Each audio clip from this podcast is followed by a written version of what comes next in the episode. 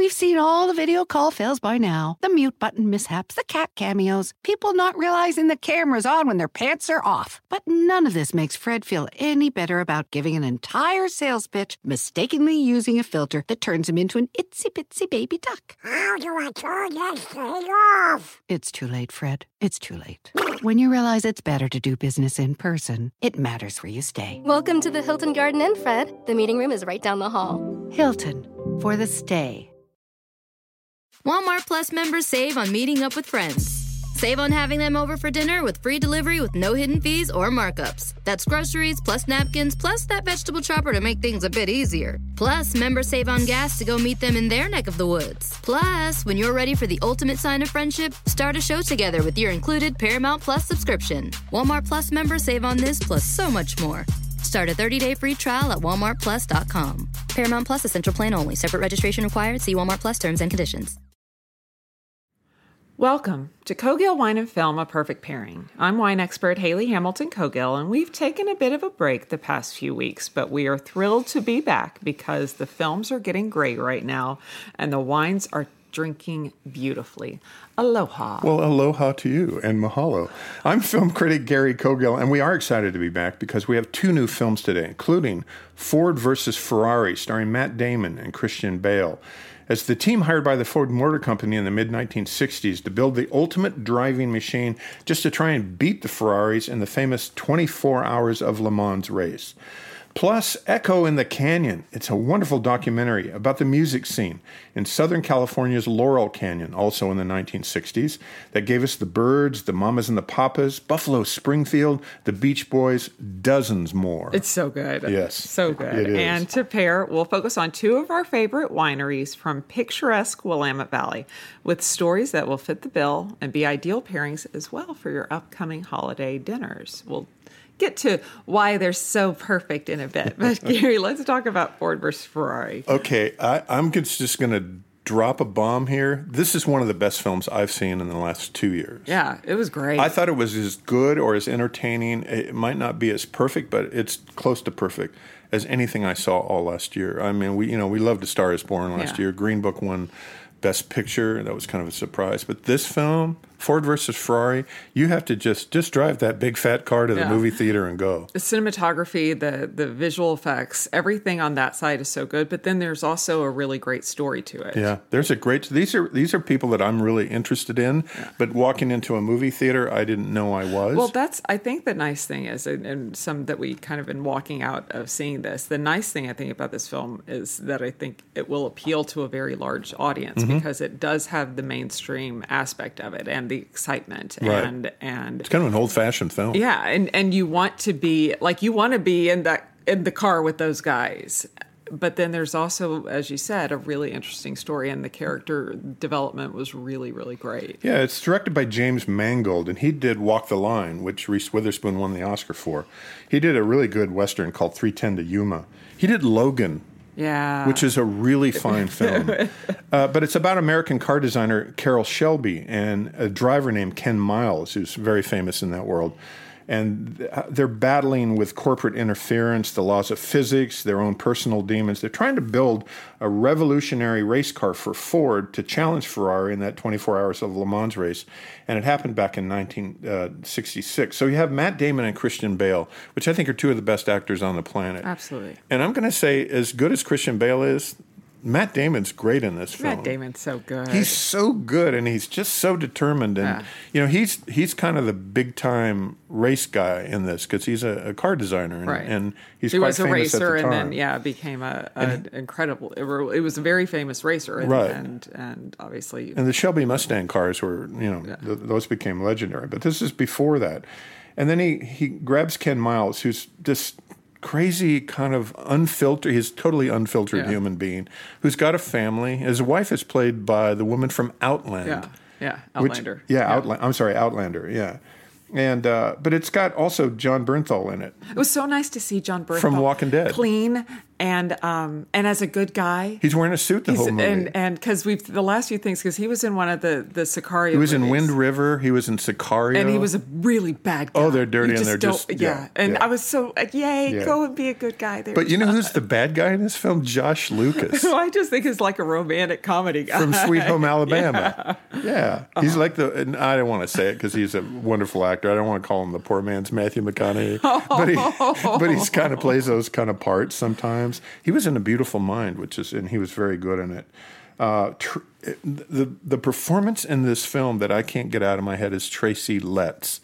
So what you have is you have the Ford Motor Company run by Henry the Ford the second. Second, yeah, yes. and uh, arrogant, huge conglomerate.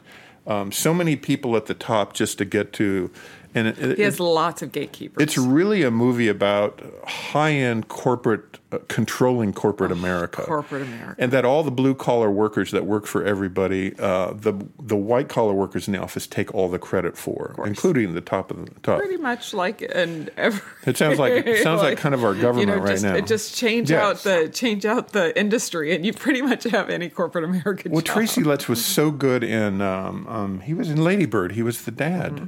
And he's you know he wrote August Osage County, the play, and won the Pulitzer Prize. But he was also in The Post. Uh, but he's so good in this film because he plays Henry Ford II. And there's a scene in this movie where where uh, Matt Damon takes him out in the car that they've been designing. Because the, here's a guy that runs the company. He's Henry Ford II, but he's never probably been in most In of those race car. cars. Yeah. He's dr- he's driving around in limos, flying around in helicopters, completely privileged and not really a part of what's going on. Yeah.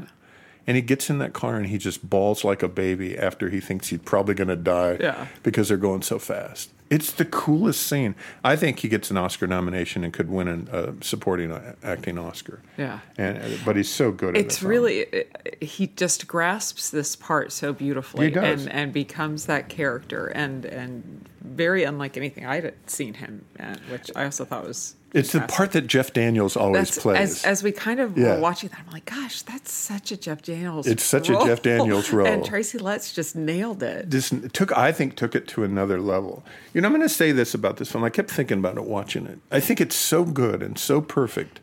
It's two and a half hours long. It's James Mangold. It's the best film he's ever. It's better than Walk the Line. I think. It's better than 310 to Yuma. This is a top 10 film of the year. I bet this year. But also, um, it doesn't matter if it's about cars. It could be about baseball. It could be about any profession where you, where you have the hierarchy and the lower, Yeah. hierarchy. And uh, but in this case, it reminded me of the right stuff Th- rather than astronauts trying to you know get in these old cars and trying to make them go fast and break every rule that you can, and the and the equipment still holds together and they're alive. Um, that's the same true with racing in this. And you have this. I felt like I was watching Philip Kaufman's The Right Stuff, which I think is one of the best films of that decade. I. I I think this film is on the highest level. I can't wait to see it again. Oh, good. Yeah, I'm I'm enamored with this film. I Yeah. just I'm, I think she's great. I well, think and the, I think the kid is great in the film. The story that that I just like, and, and why it does tie into to just interchange the industry, and you have a lot of what we see um, throughout is that. That though it's a very glamorous, you look at this, uh, the Lone Star Le- or the, the Le Mans race of France, and, Right. and and you look at this very um, it, it seems so glamorous Right. and so exotic and you know you have these fast cars that cost you know however many you know thousands of dollars to create and these these glamorous drivers and all this and at the end of the day it's a blue collar industry Mm-hmm. just like just like making wine like making wine and making movies. like making movies yeah, like it sounds have- all glamorous, but it's really blue like collar. yes you get Yeah. to go and walk red carpets and you get to you know have have fantastic events Oh, look at the vineyards. and and Yeah. oh they're so and at the end of the day it's like the hardest work you can do and you get- you're dirty and you're grubby and you're and and you do it because you love it i mean that was a nice element of this that that christian bale's character had so much humility because he realized that that though he had his own ego, he had to keep it in check because he had a family, Yeah, and yeah. and at the end of the day, you take care of your family, and They're just trying to put food on the table yeah, and keep it together. yeah, and he's crazy. And he's crazy. And he's he's kind of a genius. Yeah. Yeah, it's it's just I, I can't wait for you to go to the theater and see this. And so, um, kind of in that same note to to to follow into our wine pairing. So, you know, we've said that the the film definitely gets your heart pumping and your energy up, and so I thought it required a racy or a racer. Are you using a metaphor? lively, um, really, really luscious white wine um, that I think kind of breaks out of the norm. That um, t- kind of hoped to create something that was truly unique. And I'm going to pair it with David Adelsheim's Staking Claim Chardonnay. And I know we've talked about David and at the Adelsheim Winery uh, many, many times on this show. He is one of our favorite people in the world and one of our favorite wineries from Willamette Valley. Um, but one kind of one reason that I love this wine for this story is that when when Adelsheim, which is kind of one of the early guys up in Willamette Valley, when and David co-founded the winery, they um, there there was obviously Pinot Noir. They figured out Pinot was the red grape of choice. They were growing Chardonnay, but it just it it just wasn't producing the kind of wines that that at least for David what he wanted to see.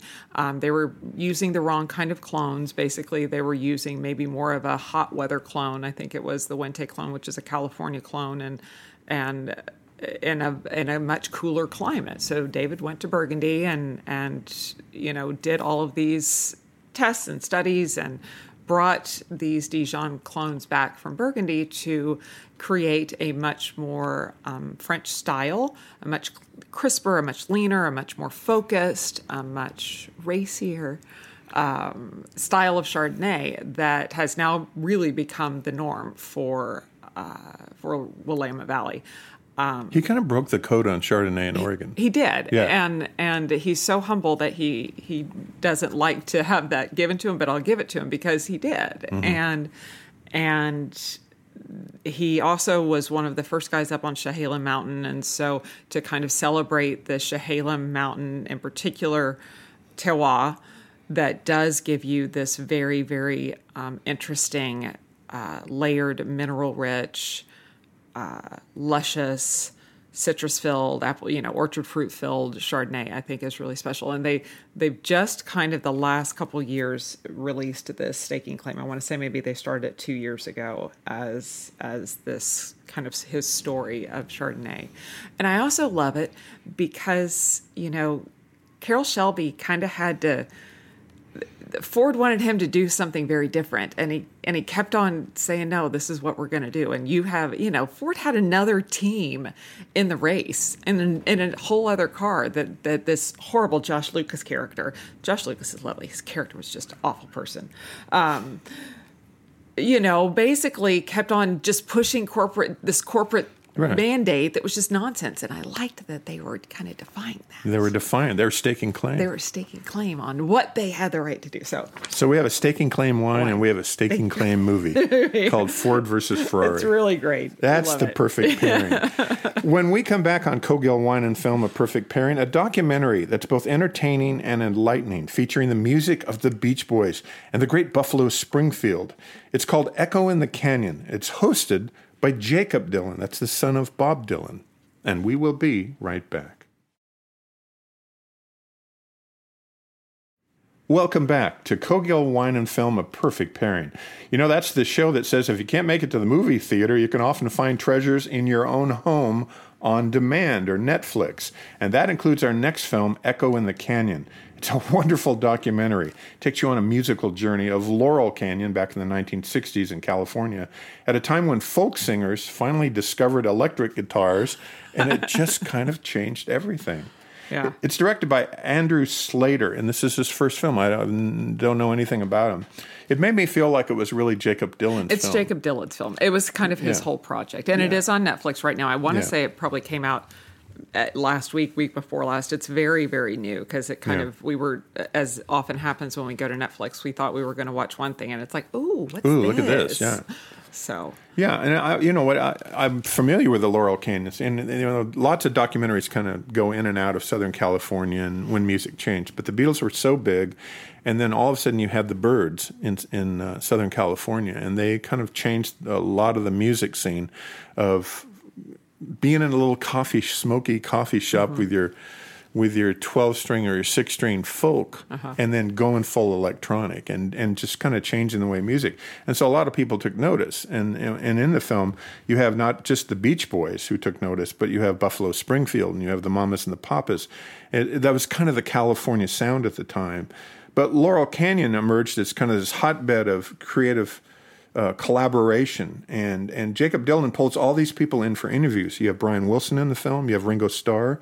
You have Michelle Phillips. You have Eric Clapton. You have Stephen Stills and Jackson Browne and Graham Nash and Roger McGuinn and David Crosby. But you have the final images ever of Tom Petty, who's in this film, Yeah. just talking about how the Byrds changed everything for him. Yeah. And you and uh, and then you have Norah Jones in the film, and then you have this little round table where they get together with I think it's Beck and Fiona Apple and Cat Power and uh, Regina Spektor, and they all sit around and kind of talk and, and about the the influence on them as well, and then they all perform. Well, I think that that was kind of the the catalyst of this. I think it was a story that Jakob Dylan um, of the Wallflowers also.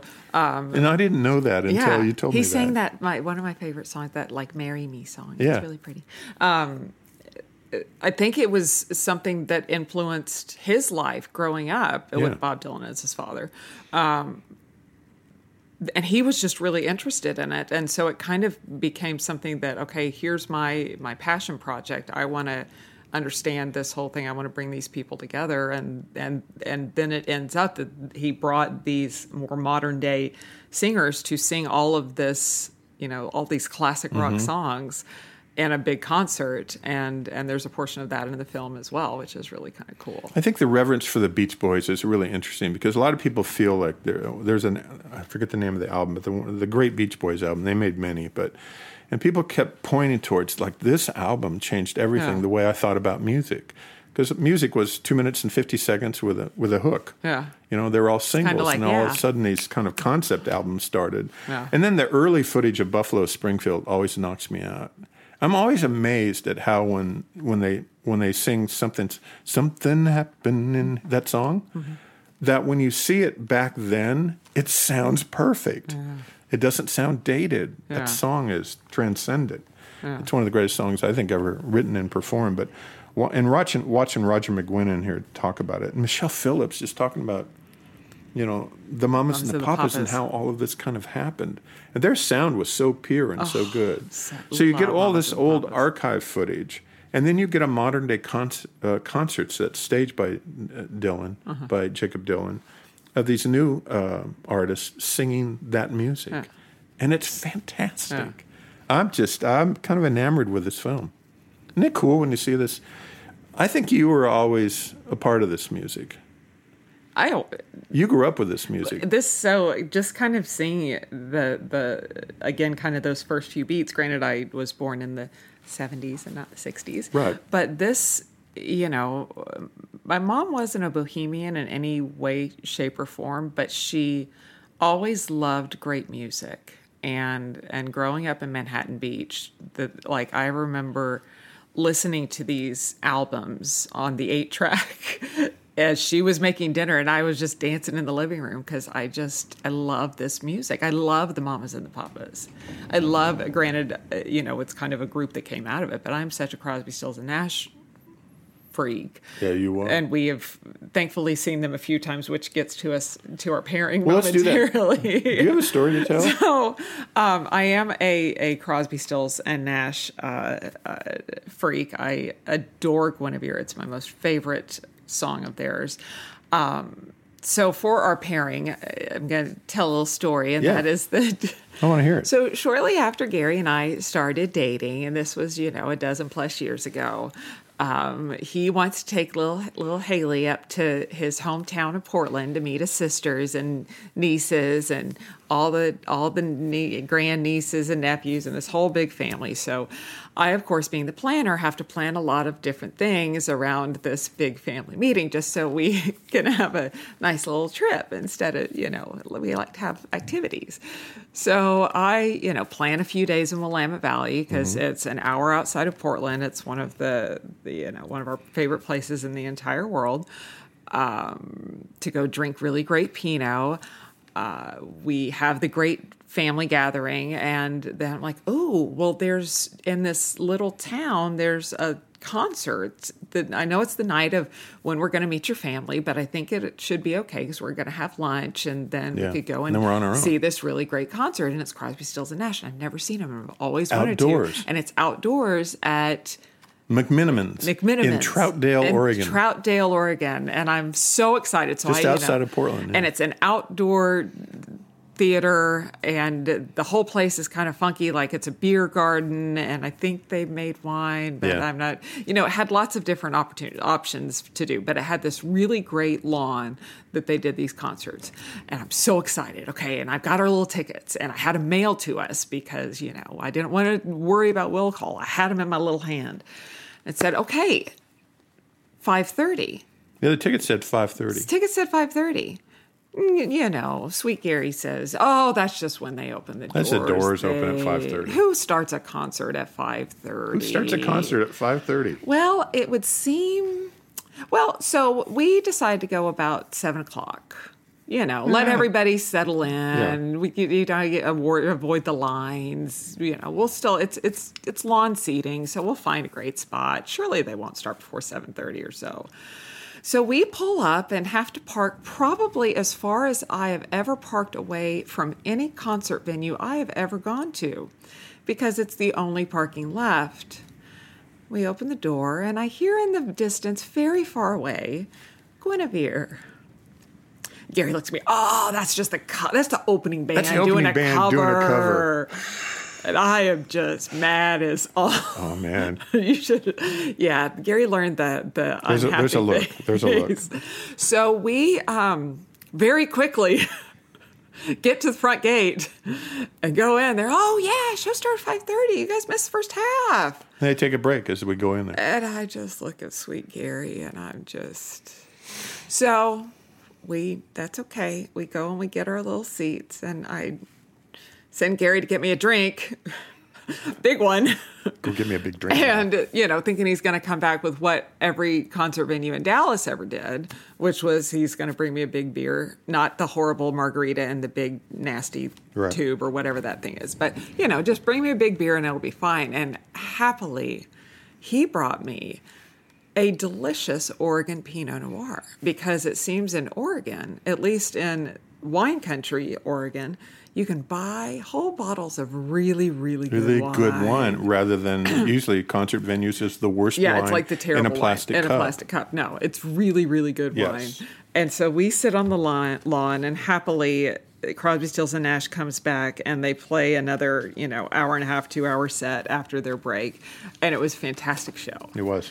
So I have no idea what that wine was, but I do know another one of our favorite Willamette Valley Pinot Noirs that we enjoyed for the first time on that trip, and that was from Soter. Soter, Yes. yeah, Soter. S O T E R. S O T E R. Tony Soter started it. He was a winemaker in um, Napa for the beginning of his career, but always had a draw to great Oregon Pinot. Um, opened Soter, um, in, I want to say maybe early mid mid 80s somewhere around there i'm not sure the date exactly but he's been there for for a bit. And um his mineral springs ranch pinot noir is one of the most to me classic examples of what oregon pinot tastes like. It's the earthiness it's the kind of forest floor truffle notes but there's also this beautiful wild strawberry and kind of red cherry and a touch of spice, really smart use of oak, um, and just a really kind of what to me the terroir of, of Willamette is. And Yeah. it's always been, it's one of our favorite places to taste.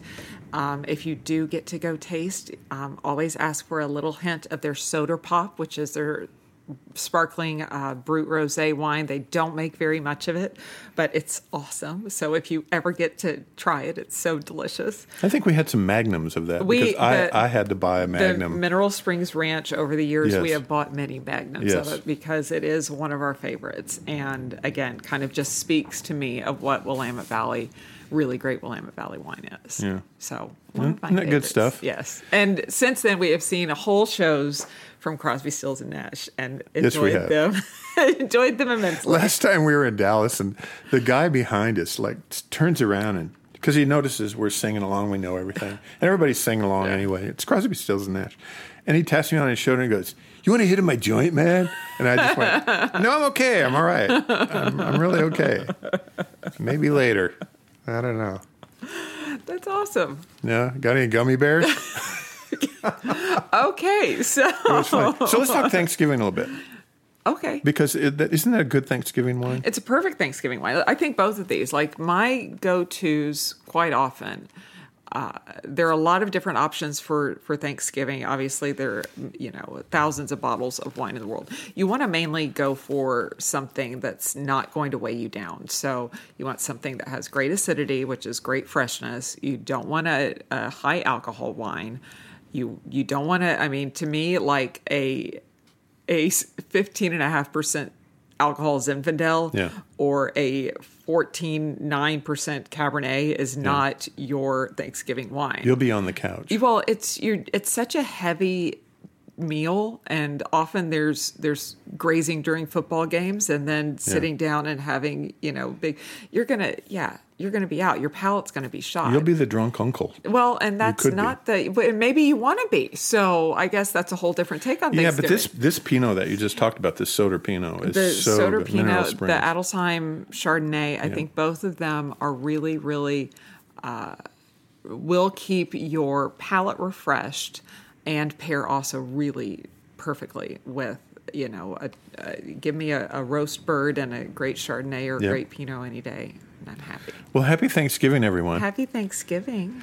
Next time on Cogill Wine and Film, A Perfect Pairing, Tom Hanks as Mr. Rogers. And I can't wait to see this film. Also, that's a film by Marielle Heller, who directed Melissa McCarthy to an uh, Melissa McCarthy to an Oscar nomination last year in that little obscure film that was so good called "Can You Ever Forgive Me," and in a new uh, kind of thriller comedy called Knives Out, starring Daniel Craig and Jamie Lee Curtis, and it's directed by Star Wars director Rian Johnson, and it's getting rave reviews I can't too. wait to see So we got two big films That's coming awesome. up. Yeah. But for more on the wines and films from today, follow our blog on cogillwineandfilm.com or through Facebook. Follow Gary on Twitter at Gary Cogill. And to see what we're drinking now, follow me on Instagram and Twitter at Dallas Uncorked and via my website, redwinewithbreakfast.com. And with that, I'm Gary Cogill, and I'm always looking for the next great film. And I'm Haley Hamilton Cogill, always in search of a great glass of wine. Join us next time on Cogill Wine and Film, a perfect pairing. Aloha.